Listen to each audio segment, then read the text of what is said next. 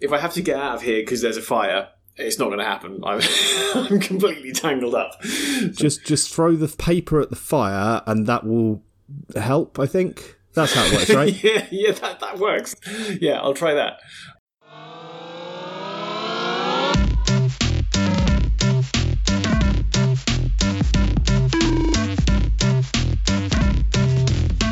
You're listening to I Might Be Wrong, a podcast hosted by myself, Rich Newnham, and my co host, Henry Salmon. Welcome to I Might Be Wrong. I have got Henry with me. How are you doing, Henry? Hi, Rich. Life's good. I've got another interesting band to talk about. Good. I'm a little tired today because it is the day after the first round of NFL games, and I like my American football. Picked it up when I was out in the States and haven't been able to shake it. How could they do that and just screen them at ridiculous times in the night? They should um, play to a European audience. Yeah. That would sell the game more. There have been quite a few Europeans who don't really understand that it's a bit bigger in the States than it is here, who have been like, why isn't it on earlier in the day? I, I quite like it because it means that now that the Premier League's back as well, if I have a day like I did yesterday where I don't really want to leave the sofa, I can start watching particularly at the moment where we've got a crossover with motorsport. So I can start my day with MotoGP. I can then watch the Formula One and or a bit of football. I can watch some cricket, and then at the end of the Premier League, the NFL's already starting to kick off. So it's basically just a day of sport. It's probably the reason why I don't have a girlfriend. It's like the Father John Misty song, "Total Entertainment Forever." It's, you're just constantly entertained now. You don't need anything else in your life apart from just a, a connection to the internet or the, or the screen. I think I do have even more appreciation for it now, having had that period in lockdown where we just we just didn't know when sport was coming back. We didn't know when it was going to happen. Got to have a sports. Sports. Sports ball, got to enjoy some sports ball. Yeah, exactly. Cool. Well, we should we should get onto the subject of the podcast because this is sort of one of our more cult offerings and one that a lot of people who listen to music now won't necessarily have heard of. But they were they were sort of quietly very big back when they were doing things, weren't they? yeah I was thinking about how to describe them, and quietly big is a brilliant way of explaining um, Grandaddy, who were the band, explaining where they got to. They're a bit of an interesting one, which is why it works quite well as a as a chat. And they started started small. They're out of California, and they grew to be fairly big over here. But their main theme of their stories is kind of sadness. Really, they've they've they've been quite critically acclaimed, but never never made loads of money off it. The songs are sad. There's there's a kind of theme really, and it's and it's all it's all a bit downbeat. So um, it's definitely one to explore. Yeah, and I don't know that I think sadness so much as wistfulness in their sound. Yeah, there's a lot of that, but the timing that it was all this stuff was done has a bearing. So let's go into the who they are, where they're from, when they started, Yes. what kind of the styles they are. So Before you do that, you should probably tell us which album we're talking about as well. I'm talking about the absolute classic, probably the pinnacle mm-hmm. of Grandaddy's back catalogue, which is the Software Slump, which Yep. was released in 2000. But let's go back to the start. They started in 1992. The main man is Jason Lytle, and he's really Grandaddy. They're a five piece, um, or they were a five piece. We'll come on to that. But he started the band. He was a pro skater, and uh, he ended up breaking a, an ankle or a something in a skating fall, and his pro career ended.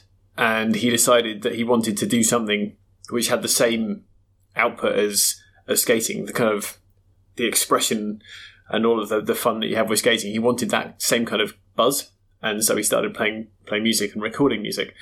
So he got together with a with a bunch of guys. He started playing music, and they tried to record an album. He started recording this uh, one of their early albums called Under the Western Freeway, and it kind of took off. Um, it was this kind of cult album which didn't do anything in the US, but over here got noticed, and they managed to to gain a bit of a following. The problem they had with the album was that they signed to a a, record label who didn't have any idea about being a record label. They were a new a new label, and I think in one fell swoop they managed to basically sign their careers away to Ah. this this one guy, and and from that point onwards, they've always been troubled with money and with licensing issues. So the software slump ended up going out on a UK label, which we'll come on to in a second. But yeah, they, they started off as a cult band who mm-hmm. didn't really start off in a, in a good direction.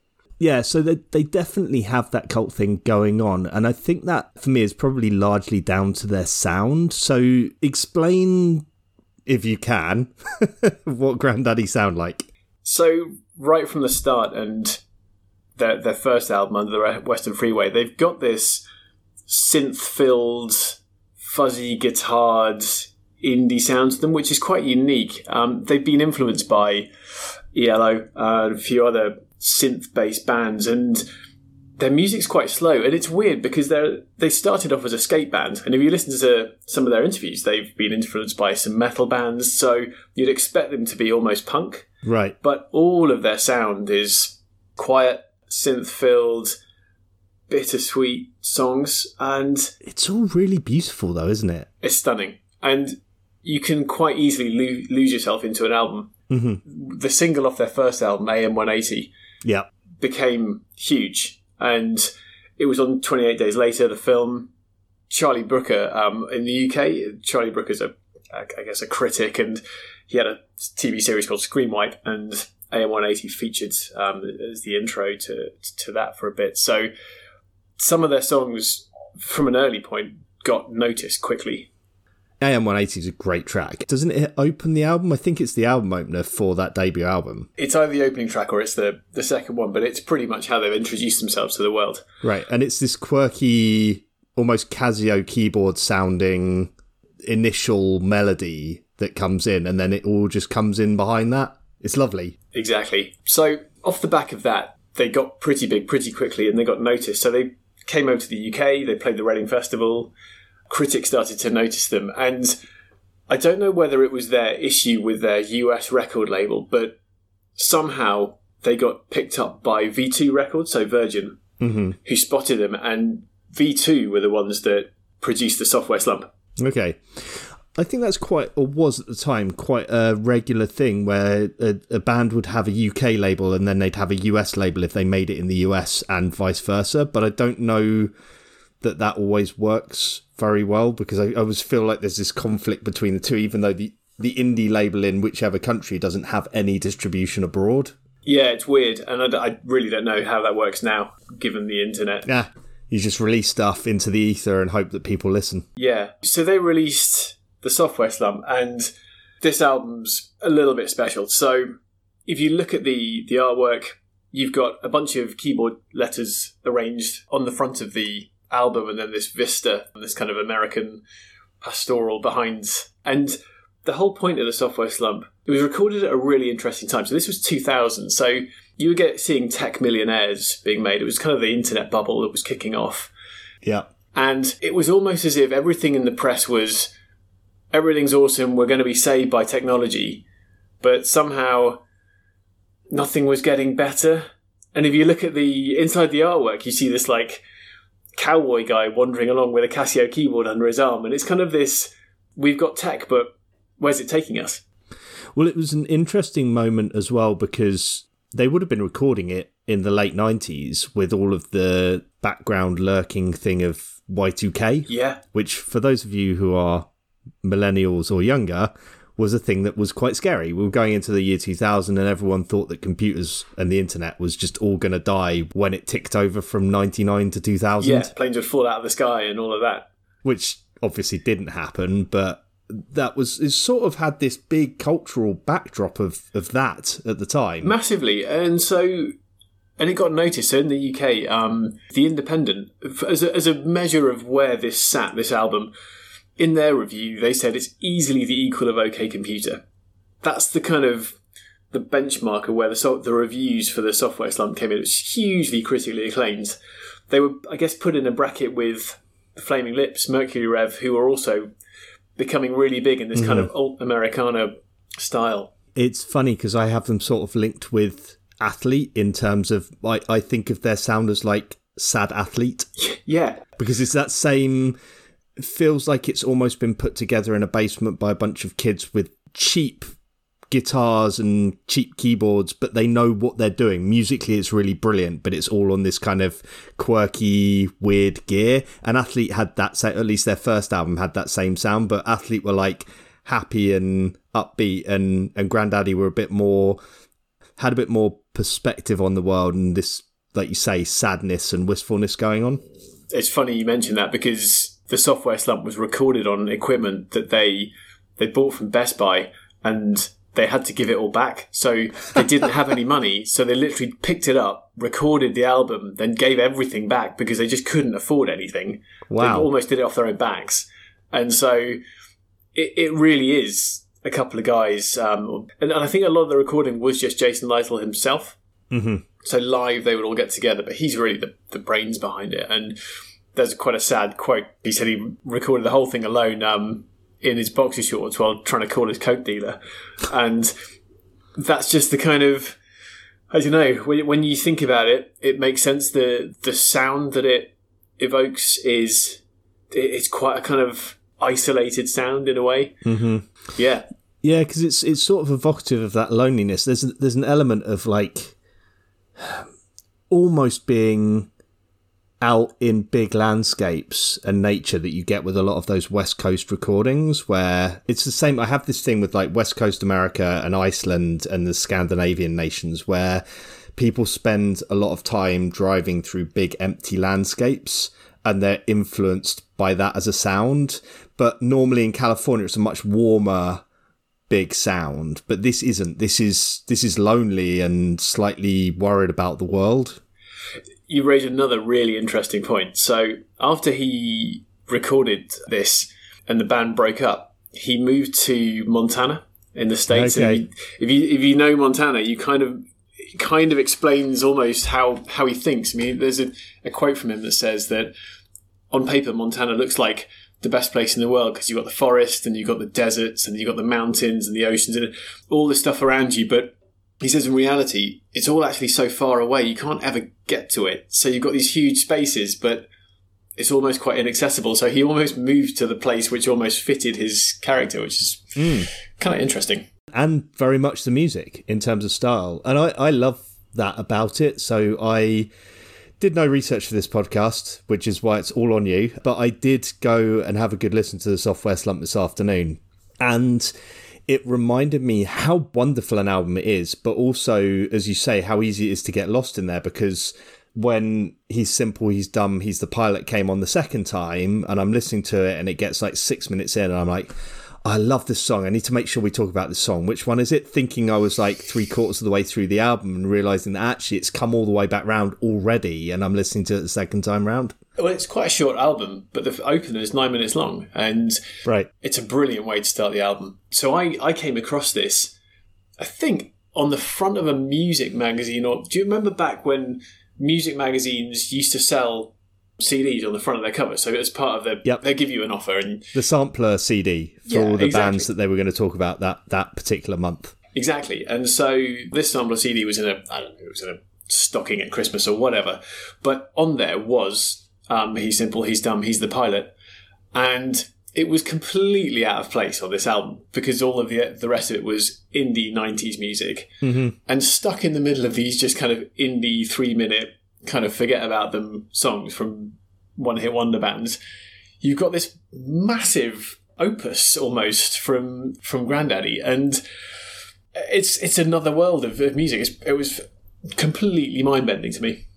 It's such such an incredible track, and it, it does have a little bit more in common than I think people would think with Paranoid Android, in that it takes you through a real journey. So it's not nine minutes of the same stuff. It has that slow acousticy intro and then takes a big breath at about a minute and a half in and then goes into an even more beautiful big epic thing yeah, and it finishes with the lyrics "Don't give in, 2000 man," and I, I just love that. It's this kind of little, come on, you can do this, and I think the whole point is back in the 2000s when you've got the tech wreck in 2000, and you've got all sorts of uncertainties about the upcoming um, millennia, and you've got this little almost computerized voice telling you not to give in. You can do this. It's a it's a great way to open an album. Oh, and what a brave way to open an album as well. Like, how many albums do you know that open with a nine minute epic like that? Like, it just doesn't happen. People want that big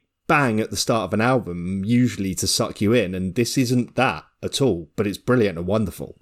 Yeah, and, and it got huge. It, the, the reception of this album was massive, and probably off the back of this first song. So Bowie was a big fan. Elliott Smith sang "He's Simple, He's Dumb, He's the Pilot" on tour with them, so he came on and oh, sang wow. part of the, almost like a duet. So he did part of that. So some That's huge, incredible. Yeah, some huge names in music associating themselves with Grandaddy off the back of this first record, and you can kind of understand mm-hmm. how Jason Lytle would be so pissed off if you're getting noticed by all these big, big names, but you just don't make any money off the back of it. Yeah. But that was the thing, right? I don't remember this being a huge selling album. It almost seemed to. It's that weird period in that there's a decade of bands being critically acclaimed and absolutely brilliant in the minds of. You get this cult following of these bands that you feel like these guys could be incredible. And you're on this cusp of internet era where Napster's around and you can get hold of more music than you've ever been able to get hold of but at the same time, that means those bands aren't getting paid a lot of the time, so they just don't make very much money, and then and then disappear again. Yeah, exactly. Yeah, and the album continues in a pretty similar vein. It doesn't really change much. It, it continues in this this vein. I was going to ask you what when you found this song, did you then immediately go out and buy the album? Was that was that uh, the kind of? I think I immediately illegally downloaded it. Sorry, Jason. Um, borrowed it. Borrowed it. I immediately wanted to go and find this album. Basically, mm-hmm. this album is one that you introduced me to because I remember you playing a bunch when we were in in halls at university and and just listening to it and be like this is this is brilliant i have never heard anything quite like it. And I probably did the same, although I do own a copy now. I went and bought one probably several years later when I actually had money. Yeah, I, I guilted myself into doing it. I think at university was when I picked up my, my actual copy yeah. because I kind of wanted to see the, you know, in, inside the CD when you can look at all of the album art and stuff. That's, part of it. Yeah, but yeah, I missed that. but there are loads of standout tracks. I mean, mm-hmm. underneath the Weeping Willow is just this super quiet piano filled song, which I'm a, I'm a fan of. Um, yeah. And then where do we go? The last two songs for me really just show what the album's all about. Miner at the Dial-a-View is probably a slightly more less drifty, dreamy track. It's a little bit more like it's got purpose, which I love. And then it drifts into Set Your Aim Towards the Sky, which is the very final final song on the album. And that's probably the well, what a way to close an album. It's this drifting, synth filled song, which um, ah, I'm I'm a huge fan, and it's it's quite difficult to to describe them in any other way. That they're just this kind of this synths, guitars, and it just they've just got a sound that is clearly their own. Well, this is the track that I think is one of the ones that that sounds the most like Flaming Lips and Mercury Rev and I don't mean that in a they're copying them way. I mean just in terms of the the feel of it, like the quieter flaming lip stuff and Mercury Rev. And I love that stuff. Like the Mercury Rev's Deserter songs is absolutely one we're going to have to talk about at some point on this podcast. If anyone has never really listened to Grandaddy and you love those two bands or either of those two bands, go and listen to this track. Yeah, exactly. So they, they released that and then they started touring and, um, they released a follow up album called Sumday, which is really, really good as well. Mm-hmm. There's definitely tracks on there which are well worth finding finding out. Like El Camino's in the West and The Warming Sun are the two off there, which I'm a huge fan of. See, I don't know that I've listened to that album at all, really. When did that come out? 2003, and it's very similar. It's got a really similar style. I, I don't think sonically they've they really depart much really because it is just it's just a group of them just recording pretty much in a basement. There, there isn't much to it. The live mm-hmm. sound that you hear is is almost when the five piece get, got together. Most of the recording was was pretty much basement led i think. Yeah. I, I want to drag you back to the software slump just just for a couple more tracks because I think there are others that are worth mentioning. Um, what one in particular that you've ignored that I think should not be ignored is the Crystal Lake. I probably shouldn't have ignored that, should I? yeah. uh, So so the Crystal Lake um, is what kind of a couple of songs into the album. It's yeah, it's fourth song on the album. It's more upbeat. It's got almost the first time where you actually hear electric guitars start to come in and give it some extra energy. Mm-hmm. And over the top of this, you've got this kind of weird bleeps and kind of computational riffs flying around at the crescendo of the song. That live um, is is a cracker, but yeah, it, it's definitely one of their more powerful songs. Yeah, I think possibly the extra energy in there is what I really find draws me to that song. And it's funny because it does have that almost American or guitar start to it. And then you get that kind of Casio keyboard melody coming over the top of it. It's like we're stamping our mark on this one. Yeah, and it was their first single as well. So, or at least the first single in the UK that was that was brought out. So, I don't know if it ever got into the UK charts. It must have done because they did get pretty big in the UK, but in the states they just never really found that following. And the other one that I love is Hewlett's Daughter. Yeah, that's another good one. Yeah, great, weird, quirky lyrics as well. It's quite and and his voice in Hewlett's Daughter is interesting as well. I mean, he he sings in a kind of quite high pitched high pitched way, and if you compare that voice to all of the other voices that were going on around in the in the indie kind of slightly nasal Oasis type snarl, Yeah. it's about as far away from that as you could get. Yeah, and I love late on in that song, about three quarters of the way through, it switches to a piano, keyboard, and guitar thing where they're all kind of interplaying with each other. This beautiful melodies where it's like it's almost like a round, but in a really clever way. Yeah, and then you've got the, the drums kicking in, kind of trying to break the doors down Right. off the back of it. It- yeah, it- it's just like Right, it's almost like that wake up moment that you get in there that's really wonderful. it's clever, isn't it? And without that, the song would just drift, and and Yeah. it's interspersed with this like pretty fast drumming, which just makes you realise you're back in the room. Yeah, it's great. And and that's the thing. I don't think he ever you never get into this sort of uh everything's rubbish kind of thing where you're just a little bit bored by his downbeatness. Like there's always something there to bring it back to being more than just that. Yeah, And I don't even know how to describe that if but you know what I mean, right? yeah. Well, it's funny you should say that. So one of the songs, Jed's other poem on the album. There's a line in there which says, I, I try to sing it funny like Beck, but it's bringing me down. And he kind of just hinting towards, like, I want to do the stuff that these these other guys are doing, but actually I'm just kind of sad. My, I think he has suffered with with depression, and you know, he, his best work is, is seems to kind of come out of this this sadness. I mean, you mentioned his his story at the start in terms of being a promising pro skater and having that ripped away from him. Like, I can understand why that would leave you in a depressed state. Yeah, exactly. So yeah, it, it's interesting. They, they ended up at Glastonbury in 2003, Yeah, I remember. and if you read the interviews about their kind of their time in music, people have said, "Oh, you know, you must be really bummed because you did all this really acclaimed music and you've never really done well off the back of it." But you listen to them give their interviews on Glastonbury, they said, "Oh, this is a you know massive career highlight. Who else gets to play Glastonbury in the in the late afternoon?" And uh, uh, they were super hyped, like for the whole festival. They were running around like lunatics, apparently. Brilliant. Shame we didn't see him. Yeah, I know. Where were we?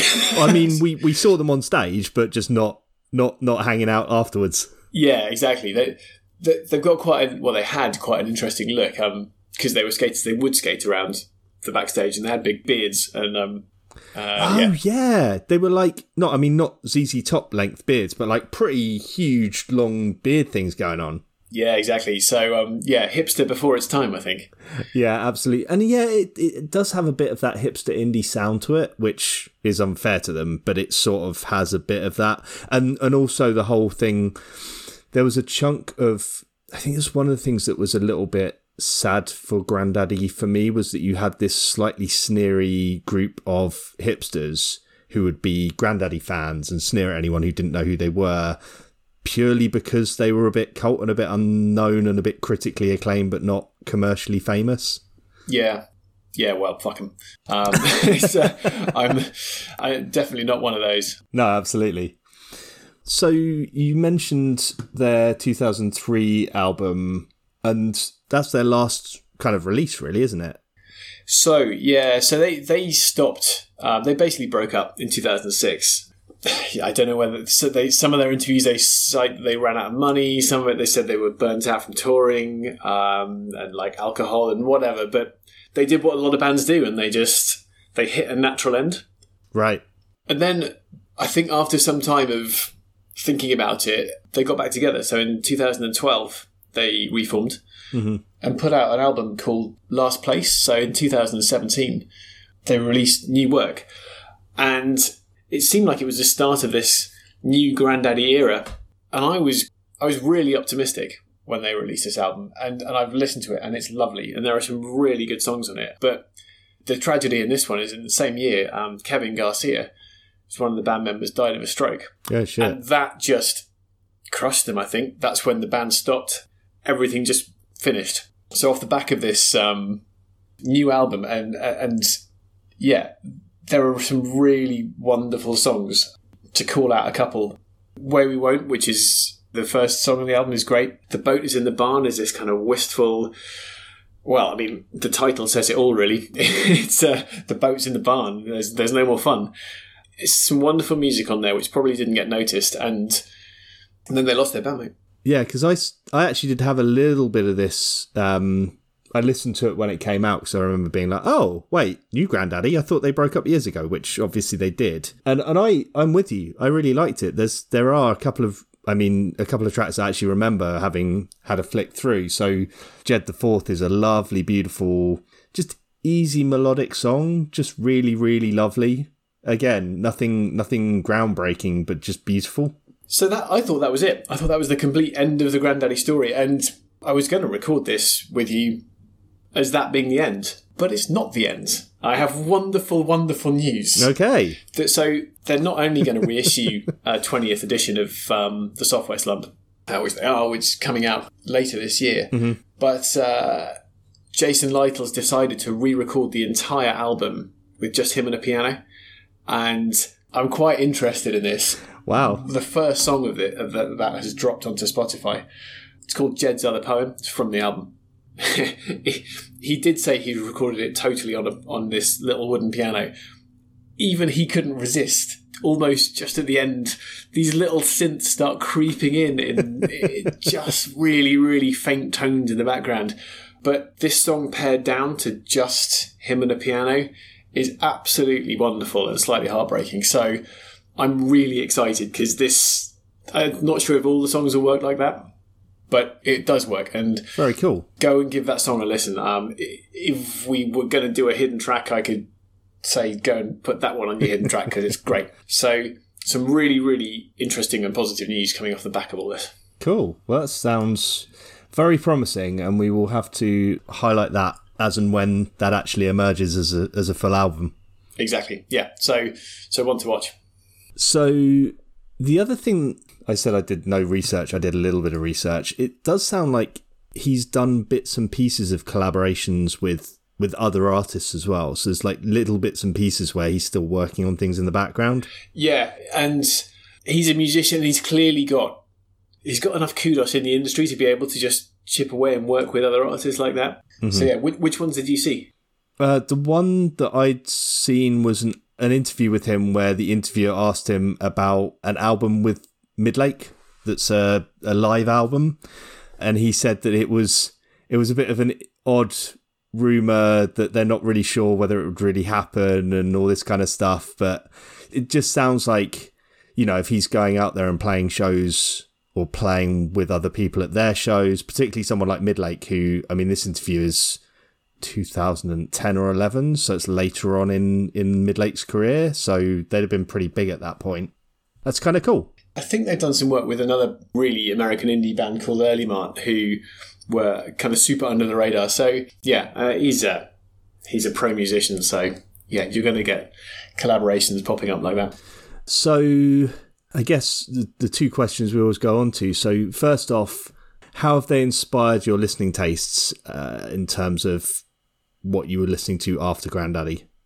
Uh, they chilled me out a lot in terms of the indie vibe, where you could get this kind of ah, this wonderful mix of guitar-led band music, so not electronica, but you could still relax into it. They they got me back into the Flaming Lips, really, mm-hmm. which is a bit weird. So music that I ignored before, like, um, and also to a lesser extent Mercury Rev, although I kind of knew about them beforehand, but but definitely a band like the Flaming Lips who are kind of on a similar, slightly weird, slightly alternative scene in the States, who I just ignored the first time round. After Grandaddy, I got back into them, and uh, yeah, in a big way. Nice. How about you? Have you have you been influenced by them? Uh, yeah, I think so. Um, they would have been one of the earliest examples of a band who were both indie and electronica in terms of the way they used different instruments because a lot of that keyboard sound does have a bit of electronica in there, but it's more of a mix. So bands like Broken Bells, who came five, six years later, Broken Bells is The Shins and Danger Mouse doing a kind of combined thing. A lot of that is indie music, but with all these layers of electronic keyboards and things like that. And so I don't know that I listened to that specifically because of Grandaddy, but it, they were a band who trailblazed a lot of that sort of sound. Definitely. They've got a special place in my heart. And this one album kind of encapsulates the whole thing. So, yeah. So, second question then. Have you seen them live? I know the answer to this, but our listeners don't. Well, they do because we've already talked about it. yes, is the answer. Yeah. Have you only seen them live at Glastonbury? Was that the only time you saw them? Yeah, that was it. Um, we did a pretty good effort. Um, this, I think it was late afternoon, wasn't it? Mm-hmm. I think I think they they got a really good slot when the sun was just going down, and it was a perfect Grandaddy weather.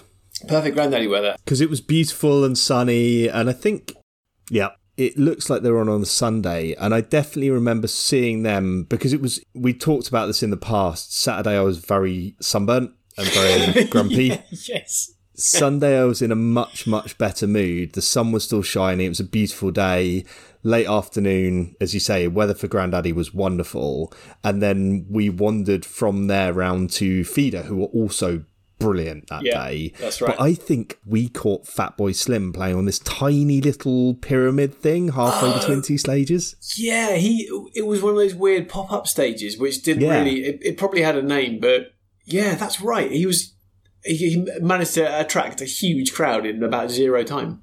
Well, we walked round and there was hardly anyone watching, and then as we sort of stopped and were like, this is really cool. Let's have a bit of a dance. Cause I think we probably had a couple of beers by that point. We kind of got on with it and there was a small crowd of maybe 20 or 30 people and then it got bigger and bigger and bigger because i remember us being like this is really good this guy's really good i wonder who he is oh my god that's Fatboy Slim i think it was some radio one thing that they'd set up that's right, and I'm pretty sure he wasn't playing the classics, so he, you couldn't instantly rec- He didn't like play Gangster right. Tripping and then everyone piled over. I think he was doing something kind of a little bit different, which was probably why not many people just ran straight across to it. Well, he was playing his own stuff, but he was mixing it in with other things. But it was also, I remember being very smug about this at the time because he'd played a set on the Saturday night and we decided not to go because we went to see someone else instead. I think we went to see REM.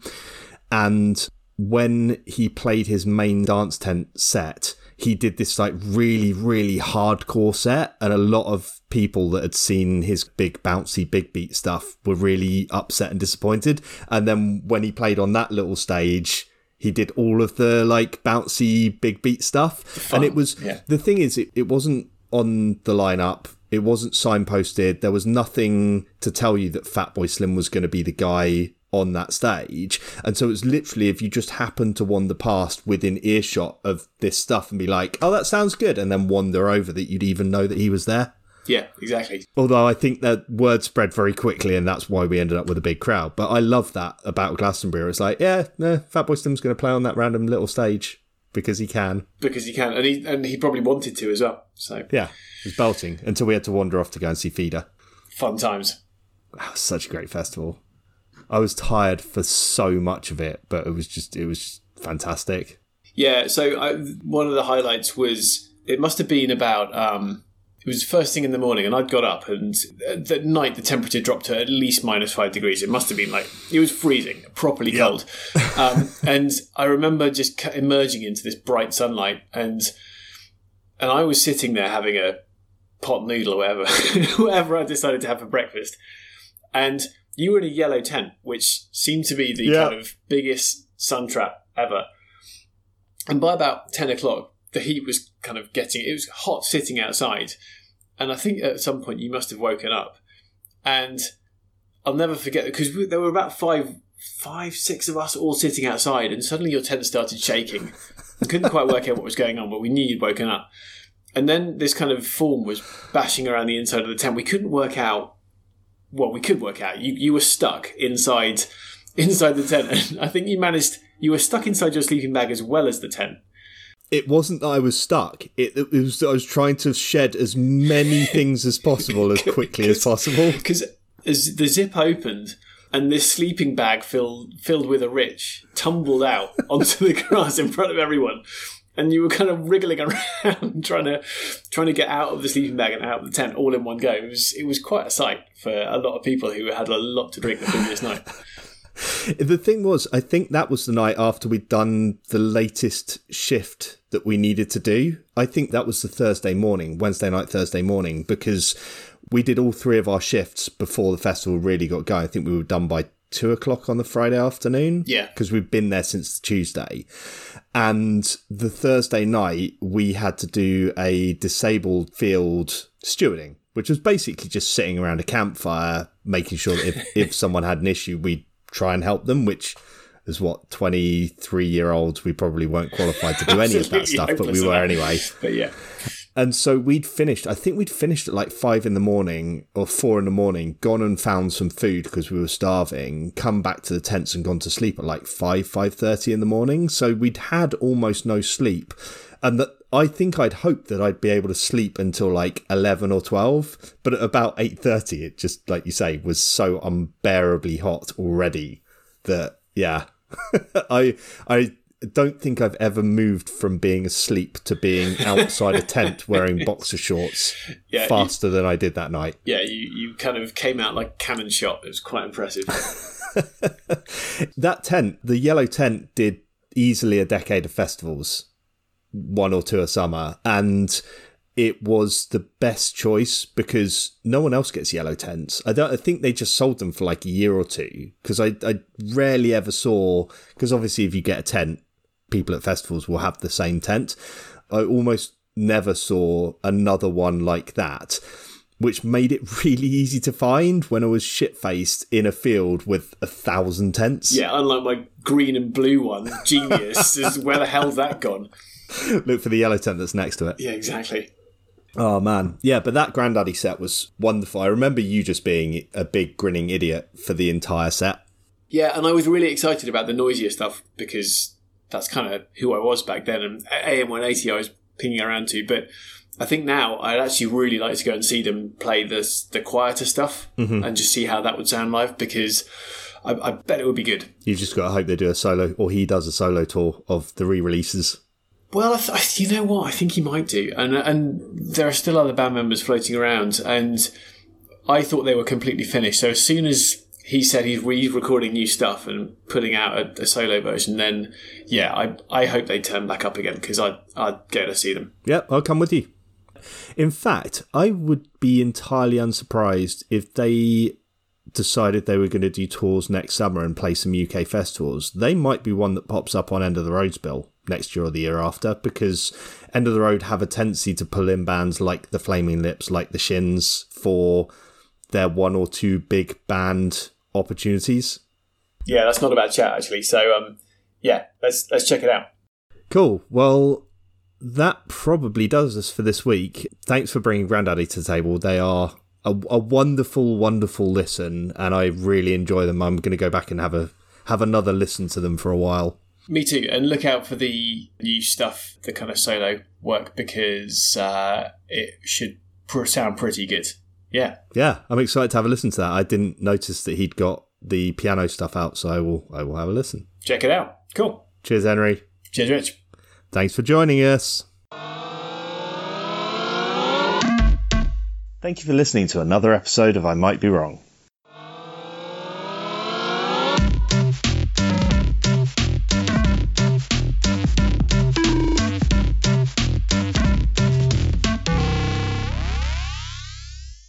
If you sound shit on this recording, you know why. I've only got myself to blame.